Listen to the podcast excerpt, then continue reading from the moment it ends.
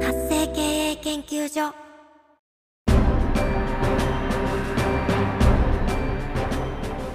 主婦やママさんのための独立企業の知恵袋。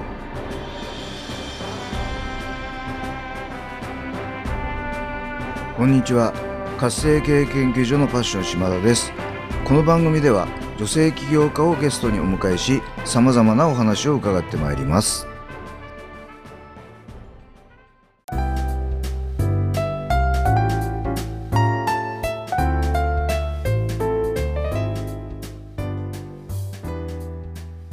皆さんこんにちは。今回のゲストは理学療法士兼バランスライフコンサルタントの久保川遥さんをお迎えしてお話を伺ってまいります。春さんこんにちは。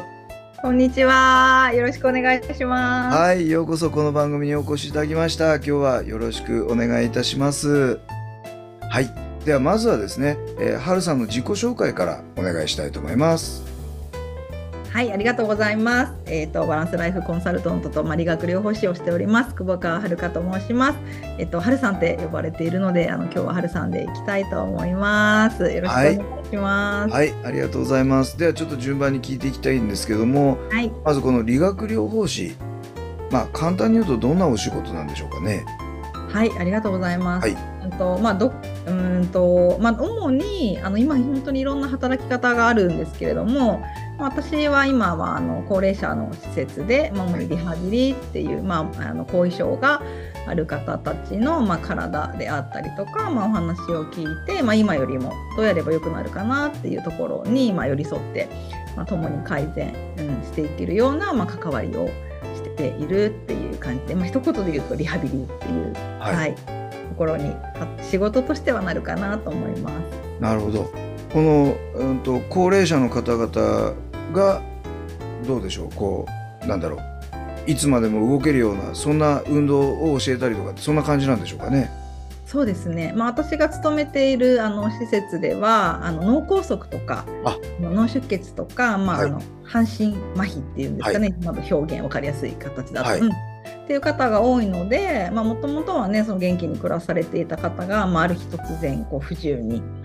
ったりした方が、まあ、リハビリに通いに来ることが多いので、はい。まあ、少しでもできることが増やしたりとか、はい。うんうん、なんか毎日の暮らしをより良くするためのお手伝いっていう形が、はい、伝わりやすいかなと思います。なるほど。とっても大事なお仕事ですね、本当に。ありがとうございます。ありがとうございます。では今度一方でですねこのバランスライフコンサルタント。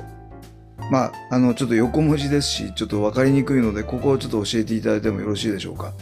はい、ありがとうございます。まあ、簡単に言うと、本当に今人生の、まあ、コンサルっていうところですし、まあ私がすごく大切にしているやっぱバランスっていうことであるので、まあ、バランスがついているかなって思ってもらえたらいいんですけど、はいそのさっきの理学療法士の話からも来るんですけどなんかやっぱりあの、ね、実生って短いしある日突然思うように自分の体が動かなくなったりとか、まあ、できることができなくなったりするっていう方を、まあ、ずっと見てきた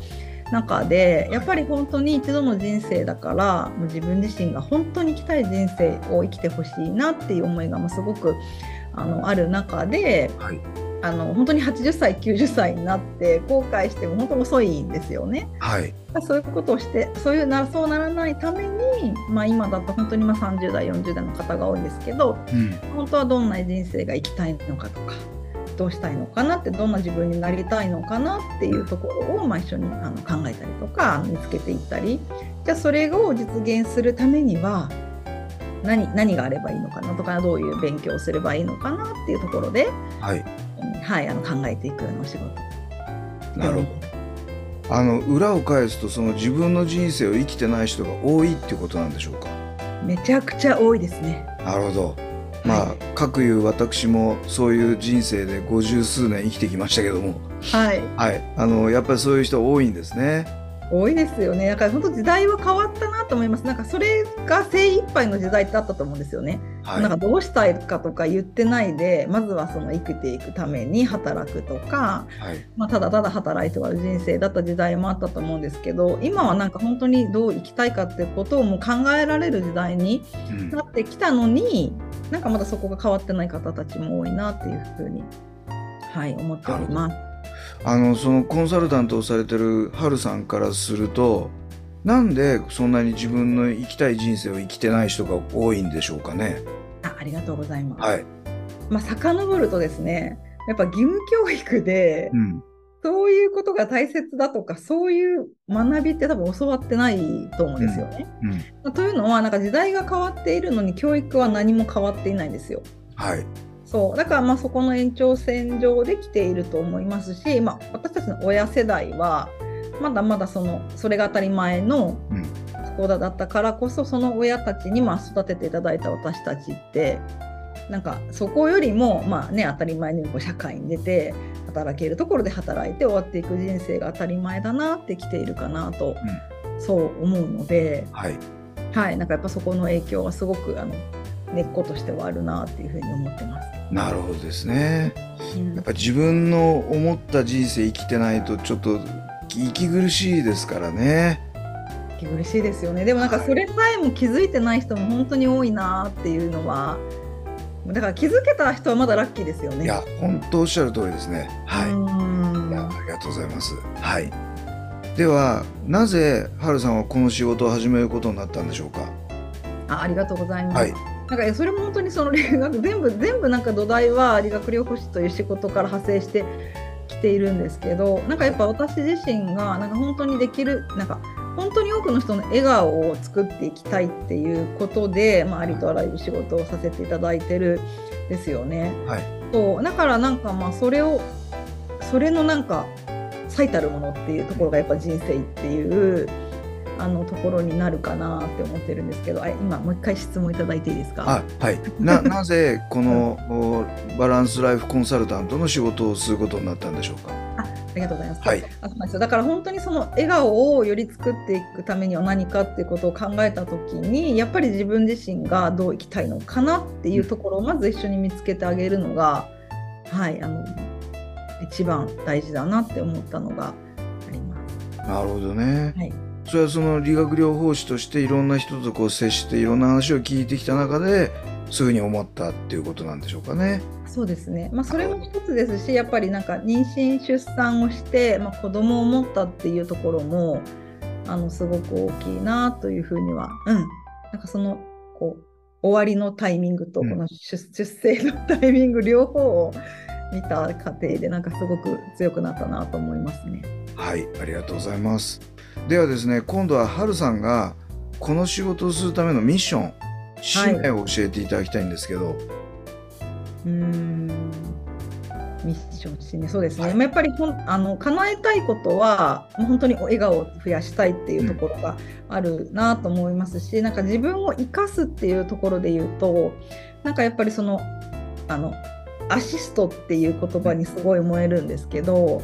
なんかこうかゆいところにそっと手が出せる自分でありたいとか、その幸せな人生を作っていくためのこのベストなアシストをしていきたいっていうのがあるんですね。なんかちょっと言うと私もともとバスケ部なんですけど、はい、自分がシュートを決めるよりもナイスパスを出せた時にすごい快感があるみたいななんはいかその感覚がすごいミッションとしてあの持っているなってはい思なるほど自分が主役ではなくて自分がそのまあ立役者っていうか影の力持ちみたいなそんな風になりたいみたいな感じでしょうかね。そうですねもうこのベストなタイミングでナイスパスっていうなるほど。はいあのところをやっていきたいなと思ってます。はい、ありがとうございます。ではですね、はるさんがその理学療法士でまあ働いてたわけですけど、そこからこう今独立起業をされたわけでして、そのその際にですね、えもしくはされた後、いろんなご苦労な点があったかと思うんですが、あのどんな点にご苦労されたのか、そしてそれをどう克服されたのか、まあもしくは今その最中ですでもいいので教えていただけますと幸いです。ありがとうございます。これ結構いろいろあるなーっていう感じなんですけど、はいえっ、と苦労というか苦労うーんまあ独立した時になんか私には合わないなって無理だなって思ったのがうん。なんかやっぱ一人ぼっちで起業するっていうのはなんかすごい大変だったなっていうところを思うんですね。はい。というのは、まあ、理学療法士も、まあ、元は病院で働いていたんですけど結構チーム医療というかチームであうん。の医者とか看護師さんとかコメディカルが一緒になってやってきた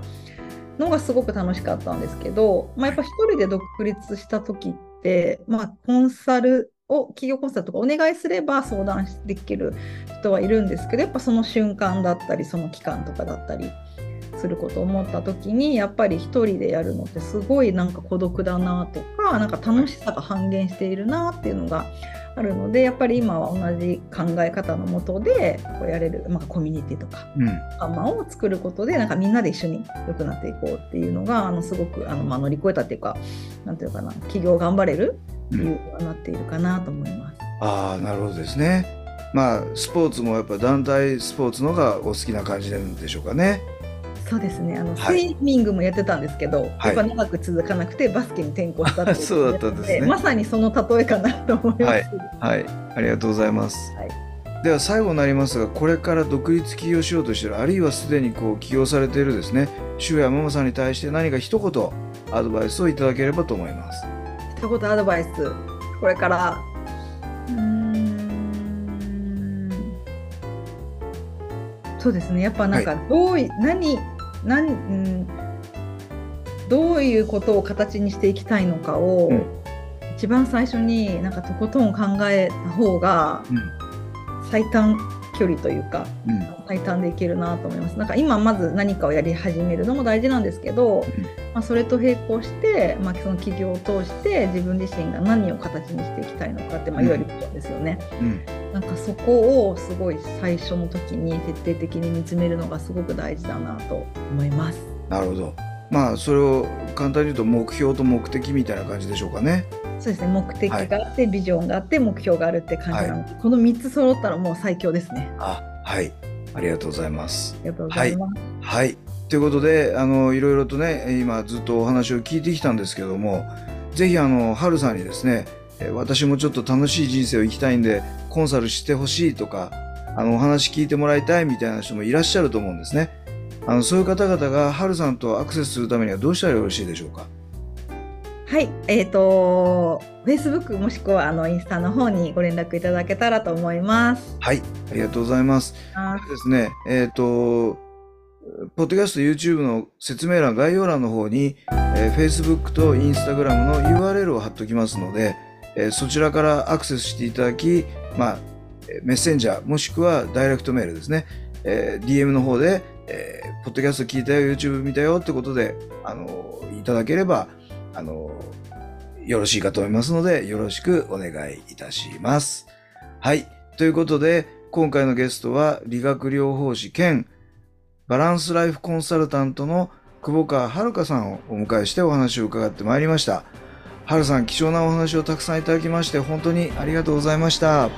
はい、こちらこそありがとうございました。